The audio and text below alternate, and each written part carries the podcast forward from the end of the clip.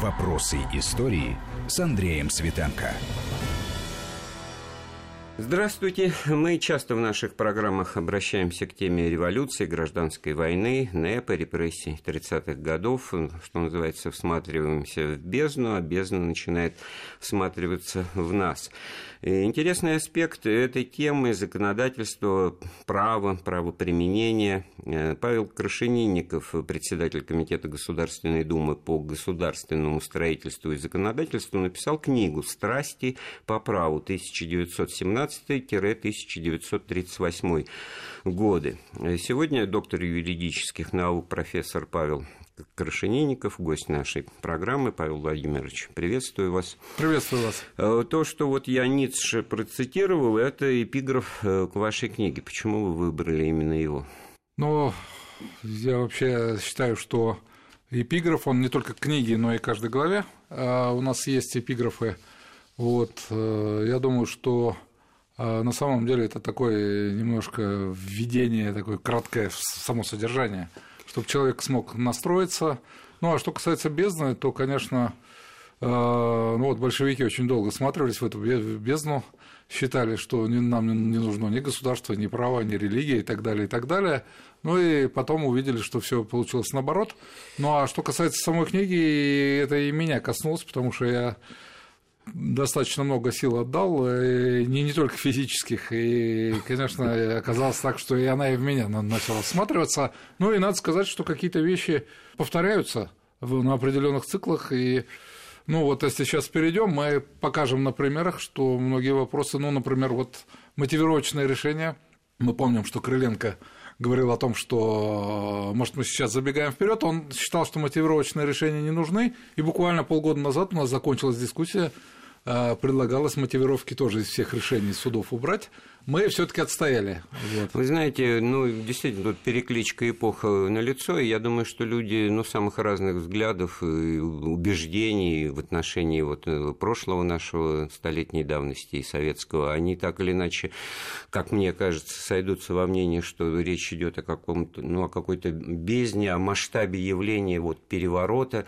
Кстати говоря, переворот, это же ведь э, по смыслу-то и есть э, ну, конечно, слово да. революция по-русски. Ну, понимаете, Переворот... А ведь это уже тоже в свое время было чуть ли не преступлением сказать, что ну, переворот, мы... хотя они сами да, да, вот давайте мы напомним, что все-таки большевики сами это называли переворотом а потом уже как-то, ну, легенду уже э, сделая из всего, они назвали революцией и стали сами преследовать тех, кто стал Ну, уже про стали сами пугаться собственной тени, потому что если мы уже в конец нашего разговора, а, наверное, мы дойдем до репрессий 30-х годов, то возникла ситуация, когда вообще люди уже не понимали, люди что сильно можно изменились, говорить, что нельзя ну, лучше. Вот, вот к началу разговора как раз, ну, я сразу хочу сказать, что у меня 17-38 год – а, это не первая у меня книга по истории, у меня очень более ста работ по праву, в принципе, ну, комментарии различные, очень много по наследственному, по жилищному, у меня 11 правов изданий вышло и так далее, давно, с 90-х годов. А, вот. Ну, а что касается истории, а, тоже есть несколько работ и по античному праву и так далее. Но на, на, наша история перед этой книжкой была у меня работа, связана, называлась и называется «Серебряный век права». И там как раз я говорю про ту эпоху, которая была на сломе веков, это начиная где-то с 80-х годов XIX века и заканчивая как раз революцией. И э, на самом деле это вот на самом деле продолжение. Здесь уже переворот этот случился. Почему 1938 год? Вот могут спросить. Э, дело в том, что реально до 1938 года все-таки была дискуссия о правопонимании, о том, что такое право. Были разные по разным отраслям предложения. И по 18 году Конституции вообще просто были дискуссии просто сумасшедшие. Вот. И дальше, вот вы правы, в 30-х годах уже эта дискуссия стала сворачиваться. А люди уже не понимали, можно или нет. А в 1938 году Вышинский провел всесоюзную конференцию по вопросам государства и права. Он провел это в Академии наук. К этому времени он все точки над «и» уже расставил, расстрелял своих, так сказать, оппонентов и, собственно говоря, вот 1938 год это... Дедлайн в буквальном смысле Да, в буквальном слова. смысле слова я именно это время выбрал, а, именно потому что была поставлена точка про эту дискуссию, про эту конференцию. Многие уже не, не помнят. Вот. Вот. Но все формулировки были даны именно там. Вот интересная деталь, как раз сто лет назад, в конце марта 19 года, 1900, шла реорганизация такого важного ведомства, как Наркомат госконтроля. Там был никому неизвестный значит, руководитель, его звали Карл э, Ландер, а сменил его Иосиф Сталин. Так вот, этой смене предшествовала публичная дискуссия, газета «Известия» просто писала, что госконтроль, там засели антисоветчики, они занимаются mm-hmm.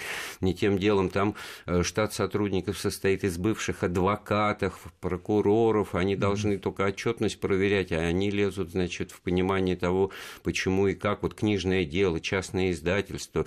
Совершенно непонятно. Во-первых, публичная так, критика значит, центрального органа управления, значит, из наркома ведомства. Во-вторых, ну, понятно, что они расчищали площадку под Сталина, значит, критикуя прежнее руководство, но сами по себе аргументы, то, что вот адвокаты, правоведы, да, вот, да, это да. вот к тому серебряному веку, о котором вы сказали, да, да, потому да. что действительно была большой был профессиональный отряд э, адвокатов, людей, так или иначе, в юриспруденции работающих. Конечно. Да? И, и, и, вот и, да. и они же вот просто по факту своего существования ну, как-то были барьером для вот такой вот э, ура залихватской, значит, матросских бескозырках, законности, которая Конечно. военный коммунизм отличала. И, и еще вот интересно, что уже в стане большевиков, вот в первого поколения Ленинской гвардии, вы упомянули Крыленко, можно добавить сюда Стучку, да, угу. и была дискуссия также публичная между теми, кто работал в ревбовых трибуналах, то есть в судебных инстанциях, и представителями Всероссийской чрезвычайной комиссии. Это тоже удивительно, значит, дискуссии публичные за право, право применения. Да, вот. да, да. И... За компетенцию даже.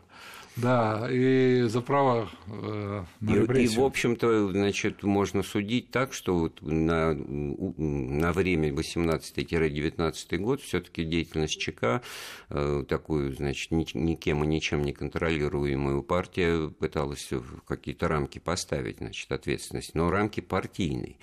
А вот э, сугубо профессиональная сторона дела, здесь, вот, во-первых, нужна и подготовка ну, и читателя, и любого, кто интересуется интересуется такими сюжетами, и как-то это все ну, на фоне, на, на втором плане, поэтому, может быть, как раз и, и имеет смысл сейчас поговорить да. о де- вы знаете, деталях. Вот вы так очень много вопросов сразу. Mm-hmm. Да, давайте мы вот вернемся про Серебряный век.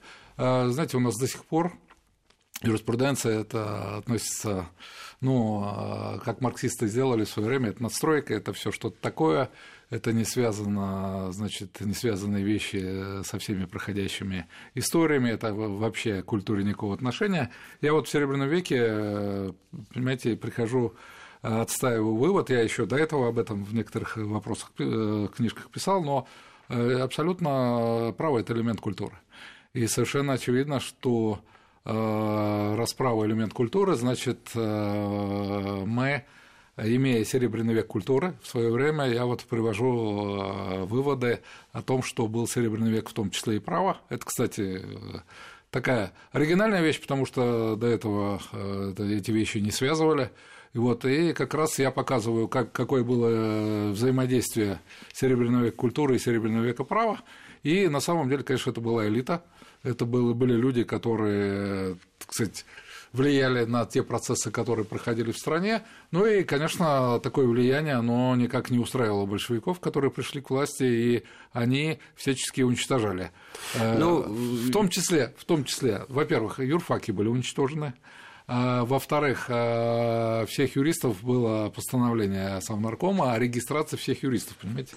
Как враждебный элемент их регистрировали, как, извиняюсь, бойцовых собак. Ну, Сейчас... Ну, как офицеров э, да, русской армии. Офицеры, Они-то радовались, да. может быть, некоторые, что они нужны и востребованы, а это да. для того, чтобы потом... Но сам термин офицер да. до, буквально до войны тоже был ругательный, так же, как и правоведов юристов. Вот, э, да. значит, вот э, есть представления действительно такие вот неоформленные в четкие, тем более юридические термины, как правда, справедливость, торжество. Да. Тут очень много э, болтовни идеологической, агитационно-пропагандистской, но все таки вот э, когда вот, мне кажется, с первых же дней после захвата власти большевики поняли, что им надо с системой права как-то работать аккуратно, потому что все это надо формулировать четко. Но как это сделать с точки зрения вот пролетарской диктатуры? Это вот да. тоже это все идеологема, да?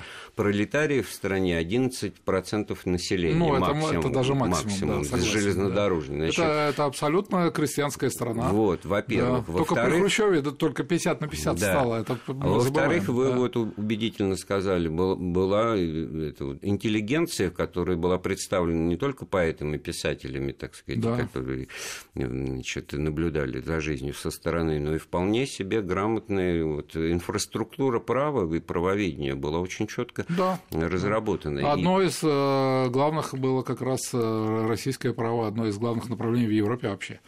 И как в этом смысле вот э, Вот эту конкуренцию, в, да, в, мы, контекст, сейчас... В да. контексте Да, в контексте получилось так, что вот здесь тоже у нас один из, э, так сказать, правоведов был Стучка, вот, Петр Иванович, вот, так его звали в миру, вот, и на самом деле он был блестящий адвокат до того времени, и, конечно, вот он в том числе, э, вот мы назвали уже несколько человек, но он в том числе был один из авторов декрета номер один о суде, декрет номер два о суде и декрет о суде номер три, где как раз он свой тезис, что нам не нужны юристы, а нужны коммунисты, он его полностью, значит, в чем заключался смысл этих декретов?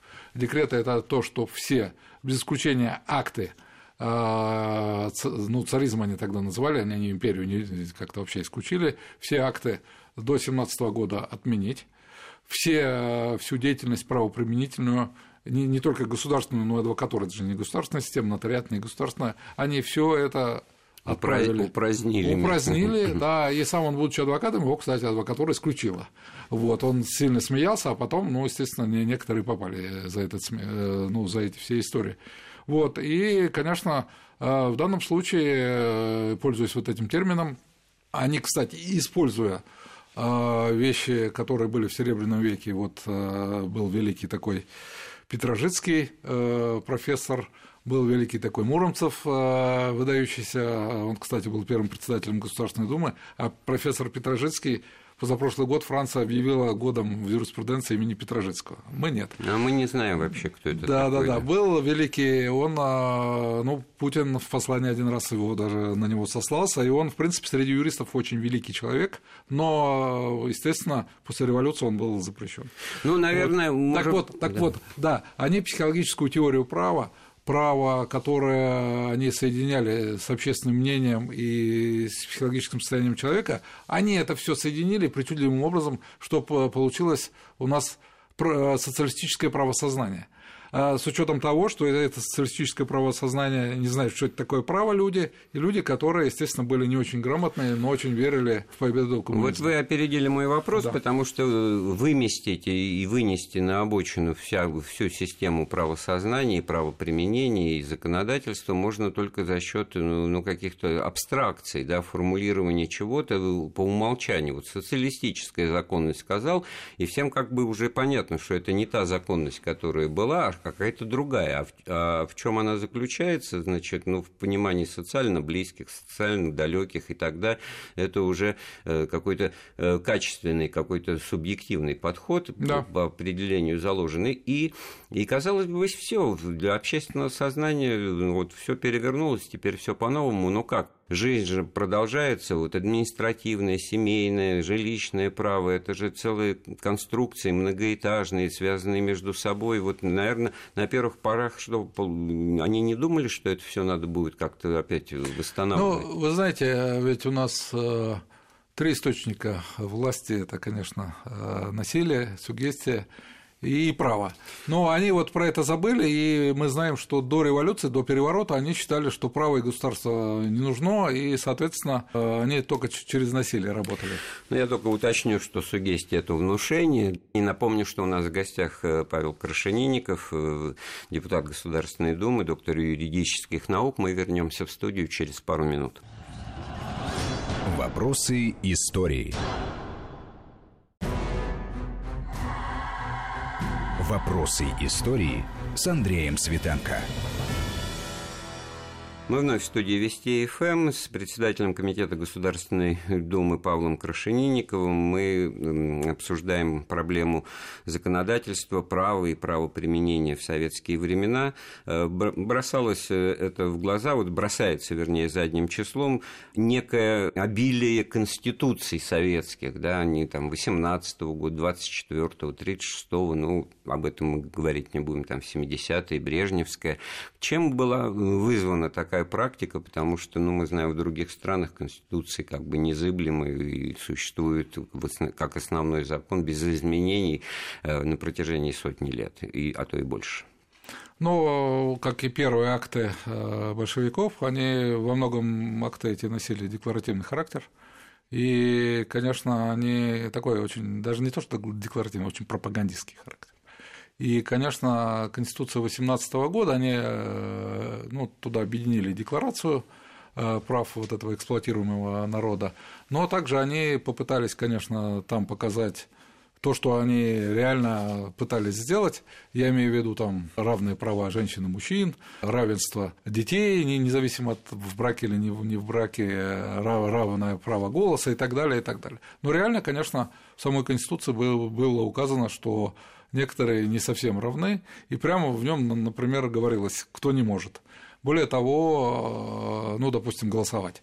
Более того, это говорилось, что другие тоже могут э, Но, эти права. Да, поражение в правах у Ильфа и Петрова, это, так сказать, да, да. лишенец. Да, да, дальше в самой Конституции 18 года было написано, что все таки Советы – это самый главный орган, но они выражают волю диктатуры пролетариата. Это прямо было в Конституции, и некоторые до сих пор спорят, что этого нет, но достаточно просто заглянуть в основной закон. Это тоже прямо было.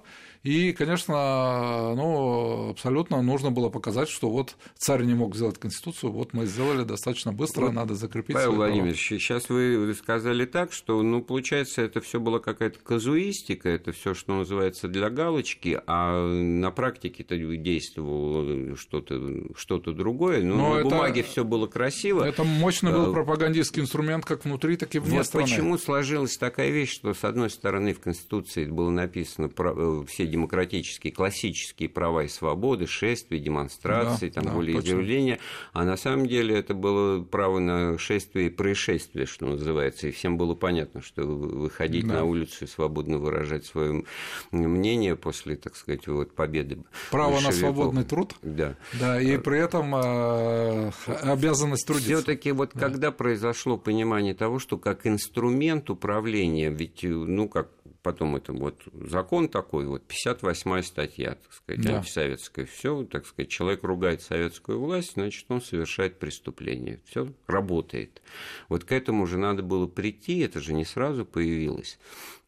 Тем более, что в середине 20-х это НЭП, это свобода не только экономической деятельности, а это вот как круги по воде оттуда происходит, так сказать. И, ну э, нет, я нет? думаю, что, знаете, у нас все таки нам надо смотреть э, про акты, связанные с красным террором. Это все таки 18-й год. И, понимаете, мне кажется, что большевики, они э, еле-еле удерживали власть все таки это сентябрь и на начало 18-го, а потом, когда встал вопрос о том, чтобы нужно власть удерживать и ее распространять, тогда они стали принимать вот уже, они вернулись к праву уже к социалистическому, они вернулись к оформлению насилия в виде актов, они стали учреждать вот эти органы, которые мы сейчас упомянули, репрессивные. Ну, а красный террор – это, конечно, как говорится, та история, которая была потом подтверждена через 20 лет, ну, чуть меньше, чем через 20 лет, но реально, конечно, э, власть государства, оно э, в качестве инструмента управления государственным обществом прям ну, провозгласило террор. Ну, это да, ужасно. Это, это, это вот, ну, получается, что правовая база под этот э, террор была подведена. Он был не просто э, вынужденной мерой, он был оправдан, он был э, декларирован он, конечно, и закреплен закон. Да, эксплуататоры, которые мешают жизни, которые, так сказать, завоеватели ну, ну, советской власти мешают. До некоторой степени, вот знакомясь с документами текущими вот 18-19 года, я делаю вывод, что ну, все таки некое понимание того, что это чрезмерно, что это это, так сказать, неоправдываемо присутствовало. И вот Петерс выступал в марте 2019 года, говоря о том, что, ну вот, говорят, ЧК безумствует, там э, кровь проливает. Да мы всего 500 человек расстреляли-то вот mm-hmm. за эти месяцы красного террора. Но сам факт, ну, 500 это тоже, в общем... Ну, вы знаете, да? Геринг сам на факт... Нюрнбергском процессе тоже говорил, я нескольких евреев спас. Вот. Понимаете, это же не, не, не, не, ну, не обеляет тут, их совсем. Тут важно, я не, да, я не оправдываю, тут нет, ну, нет, интересно понять просто, психологию да. Э, самого этого контекста, да. в общем-то, оправдательного. То есть э, возвращаясь вот к тому, что все-таки какая-то дискуссия внутри была, большевиков. Конечно. Да, была. И вот эти вот имена Крыленко, Курский, Стучка, Пашуканис, э, вот это все таки ну, тоже люди все разные, Абсолютно судьба разные. у них разная, Абсолютно да, но они по одну сторону этой правовой баррикады, как получается, стояли. Ну, вы знаете, на тот момент все таки были разные, э, ну, понятно, что черта была, но за этой чертой были разные дискуссии, и вот в том числе по Конституции 18 года, например, ну, понятно, левая эсеровская Конституция, более-менее известна про нее. Понятно, что Сталин представлял своего рода там э, почти Ленина, что тоже вызывает вопрос, но дело не в этом. Был, был же третий вариант э, – Рейснера и Гойборга, которые были достаточно отличались от того, что предлагалось Сталиным, и на самом деле у них был, был другой подход к государственному устройству, у них э, там присутствовало в том числе, чтобы вынесение приговоров только судом, у них э, были вопросы, связанные с международными договорами, ну, то есть она была немножко другая, Вы, вот. но, да. но, но, но, тем не менее, они тоже же были большевики. Э, в наших учебниках до сих пор, кстати, пишется, что они были какие-то там совсем другие люди, но это они были в наркомюстии, членами коллегии, и даже при Стучке, когда Стучка был наркомом юстиции, они даже это на коллегии обсуждали, Стучка потом от этого отказался, но это факт. Я хочу подчеркнуть, что Павел Владимирович сейчас говорит о вещах, которые, я уверен, вообще практически никто не знает, знает об альтернативных текстах Конституции а, да, 18 года, разных да, проектах. Да? Да. И в этом смысле рождались они, так сказать, в одном лоне, вполне лоне себе, партии. Да? И это вот показатель того, да. что потом-то возобладала монолитность, единство, конечно, одна конечно. точка зрения, и да. Автор, а все остальные а не, заведомо неправильные. потом, да, дни свои проводил. Это понятно, но тогда вот в самом начале была дискуссия, потом она становилась все меньше и меньше. Вот а вы правильно сказали, что после была уже другая конституция, там уже этих дискуссий не было. Хотя, между прочим, некоторые положения вот Рейснера и Гойберга были взяты.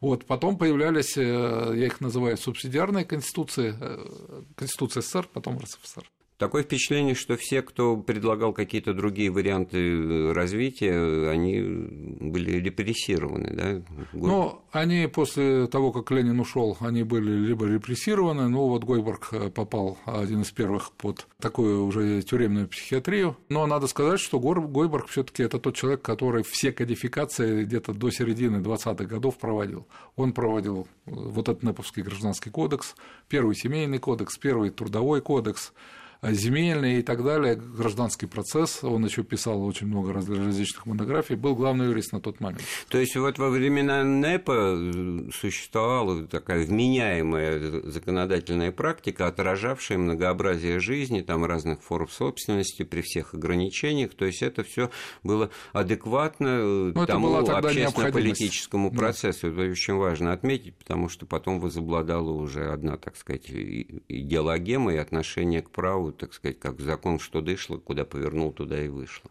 Ну что ж, сделаем мы очередную паузу в нашем разговоре, вернемся в студию через пару минут. Вопросы истории. Вопросы истории с Андреем Светенко. Мы вновь в студии Вести ФМ вместе с председателем Комитета Государственной Думы по государственному строительству и законодательству Павлом Рашенинниковым. Мы, что называется, испытываем страсти по праву. Советские времена как менялось отношение к, к законодательству, к правам в применительной практике у советской власти. И вот, э, может быть, здесь финальная точка нашего разговора. Это Конституция 1936 года, это совпавшая, наверное, неудивительным образом с э, массовыми репрессиями, большой чисткой. Это как бы определенный этап, период, черта. Вот в этом смысле случайное совпадение, почему 1936 год был выбран для того, чтобы принимать новую Конституцию? Ну, здесь много достаточно было всяких историй. Во-первых, время уже прошло, вот. Во-вторых, все-таки мы знаем, какая была общая обстановка в мире. Вот, э, конфликт между мегамашинами немецкой и э, советской они был неизбежен. Это, я думаю, все понимали. А у нас была история на Востоке, это там Япония тоже подымала такую э, несколько голов, если так можно сказать. Ну и, конечно, надо было думать, с кем и зачем. Э, при этом, конечно, ну, скорее всего, на тот момент э, хотели показать весь демократизм нашей страны. Великобритании, Франции. А Америки. может быть, надо было все-таки предъявить какие-то результаты хотя бы на бумаге конечно. свершений? Конечно. Было же объявлено да. о построении социализма да, в основном, да, сказать, несмотря на голод, несмотря да, на да. все при эксцессы при этом, коллективизации, при этом да, индустриализации. Провели амнистию политзаключенных это потом не, не, не помешало их снова. Вот, при этом провели амнистию, при этом а, какие-то цены попытались снижать, при этом это все обсуждалось, а, общенародное обсуждение было Конституции, и, конечно, это во всем мире тоже обсуждалось достаточно так серьезно, и какую-то черту, в общем-то, нужно было подвести. Вот. При этом до сих пор у нас э, наши партии, которые, так сказать, верны заветам, они эту конституцию приводят как эталон и там действительно текст красивый, текст юридически отточенный, но это не, не помешало авторов потом расстрелять, вот, да, допустим, напомнить. Пашуканиса расстреляли вот. И более и нас... известен Радык, Бухарин, но вот о Пашуканисе, может быть, несколько а, слов. Пашуканис просто потом вычеркнули отовсюду, и он был запрещен. Он это был автор меновой теории в праве, он считал, что все в праве это мена. Вот, и это он а, изложил почти как капитал, вот все было синхронно, и очень была популярная в мире теория. Он говорил, что не только в гражданском праве, где купля-продажа, допустим, деньги и товар, не только там аренда, ты отдаешь ему имущество на какой-то срок, тебе деньги или поставка и так далее. Но он говорил, что в уголовном праве, например, то же самое. Ты сделал что-то плохое, тебе за это государство дает срок, ну и так далее. И он а, по всему а праву... если ты сотрудничаешь со следствием, то да, тебе ну, выходит тебе, поблажка, да, тебе, например, в, может быть поблажка. В рамках мены. Вот. Да. И эту теорию я просто хочу сказать, что до этого Ленин а, Курскому, который тоже в этой книге Курский, я имею в виду, представлен, он говорил, что у нас ничего частного нет, у нас все публичное, а тут он говорил про гражданское право, про какое-то, которое потом в итоге вынуждены были через кодекс 22 года, НЭПовский кодекс все таки ввести, и в первом кодексе, между прочим, в первой редакции гражданского кодекса была в том числе частная собственность. Ну так вот, а, поэтому это все надо было как-то в какое-то, все эти дискуссии все приводить, и, конечно, вот здесь, я думаю, Сталин вот эту дискуссию по поводу собственности он решил окончательно бесповоротно. Он сказал, что у нас какая бы собственность ни была, она вся социалистическая, и придумал вот эти формы собственности, которых нигде в мире до этого не было. Форма собственности – это, конечно, государственная и колхозно-кооперативная. Личная собственность – это не форма, это для потребительских нужд должна быть, и все. Соответственно, потом пошли все ограничения. В личном пользовании, да, э, по-моему, так называется. Да, в личном пользовании для потребительских нужд. Ну, то есть для себя ничего больше. Вот, э, соответственно, в этой Конституции вот эти все вопросы решались. Вопросы решались по поводу государственного устройства, вопросы решались по поводу, э, какие будут наркоматы. Все это было прямо в Конституции. Вот, какие субъекты Федерации Советской. И это все прямо указывалось. И если менялись границы, то менялись границы с помощью внесения поправок в Конституцию. И что и происходило, ну, например, до Великой Отечественной войны, мы знаем, там присоединялись территории, и Сталин как э, до войны, так и после очень сильно менял э, географию регионов, так я скажу. Вот это все было проведено в этой Конституции, потом была э, дополнительная Конституция, Конституция РСФСР. Вот, как мы уже выше с вами говорили, после Союзной Конституции ну, все, все республики союзных принимают. республик, да. да, да, да. Ну, да. в данном случае они же, наверное, все бы э, как калька повторяли, и ничего там они... никаких отличий не, не могло быть. Значит, там была история такая, где говорилось о компетенции Союза и республик. Вот в рамках компетенции республик э, соответственно, союзные республики писали достаточно больше. Ну вот это же то, что вы перечислили, означает, что Конституцию надо было постоянно менять, потому что любые, так сказать, территориальные, административные, да. внутренние, это вообще отнюдь не мировая практика, это тоже это, это абсолютно не мировая практика, ну и вообще задача тех конституций, они не были прямого действия, это была просто ширма. Ширма, которая говорила, вот показывала всем, что вот э, в первую очередь, наверное, знаете, как Екатерина в свое время наказ по составлению соборного э, этого уложения. Уложения, да, комиссии. да. Наказ был из 400 с лишним статей, но потом само уложение не приняли, потому что это было уже неинтересно. Всему миру показали, и здесь точно так же вполне себе существовали Э, нормативные акты, которые позволяли и стимулировали э, работать большому террору. А вот э, большой террор, 58-я статья, это все очень даже работало, это, это было действенно, но в этом смысле вот право применения. Закон, который формулирует преступление как некий, так сказать, называет преступлением просто некий замысел или слова против советской власти, критику ее. Поневоле вспоминаешь действительно старые времена, и до Екатерины еще слово и дело. Это вот... да. Ну вот, да, наказание называлось мера социальной защиты. Даже выбросили из всех законов такое слово, как наказание. Был мера социальной защиты, ну, расстрел. Либо там 10 лет а, лишения свободы. Ну и потом Конституция, они всегда дают отмашку по изменению отраслевого законодательства. Ну, скажем, гражданское не поменялось, хотя в 1940 году Э, гражданское хотели переделать, не, не получилось. Но огромное количество поправок уголовное право, уголовный процесс, э, гражданское тоже право вносилось после 1936 года. И, как вы правильно сказали, в саму Конституцию, особенно после войны, вносились многочисленные поправки.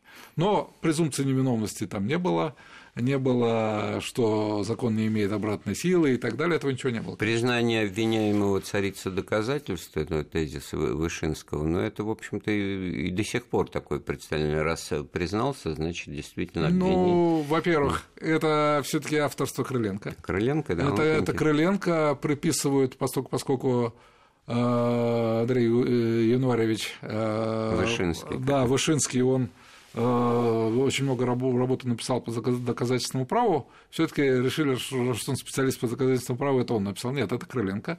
Потом он своего учителя, как, как водится, так сказать, э, подвел под расстрел. Вот, и, э, ну, реально здесь это все не важно, кто придумал, важно, кто последовательно это все осуществлял. Вот Андрей Нуэрович, конечно, он воплощение вот этого зла, он не, не, не просто исполнитель, а он такой креативно, он сам предлагал какие-то истории.